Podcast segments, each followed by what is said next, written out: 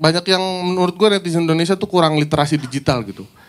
Kayak kita kalau upload poster acara suka aja ada yang komen gitu. Padahal di poster acara udah lengkap semua infonya, acaranya kapan, di mana. Ada aja yang komen, "Bang, acaranya kapan, Bang?" gitu. Brengsek tuh orang-orang kayak gitu tuh. Lah kita udah bikin poster bagus-bagus kenapa lu nggak baca gitu kayak pengen gue jawab nggak jadi gitu. Acaranya nggak jadi. Gara-gara lu nanya nggak jadi gue nih.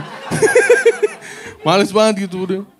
Terus selain itu ada macam-macam yang Bang acara bayar gak ya? Udah jelas infonya masih aja nanya. Itu sih masih mending. Yang paling males adalah kalau komennya tiba-tiba ada yang komen gini. Sorry apa cuma gue yang nggak tahu dia siapa katanya. ya Allah. gua, Kalau lu nggak tahu ya lewat-lewat aja ya kan ngapain dikomenin gitu. Ini kayaknya dia kalau papasan di jalan sama orang nggak dikenal tuh.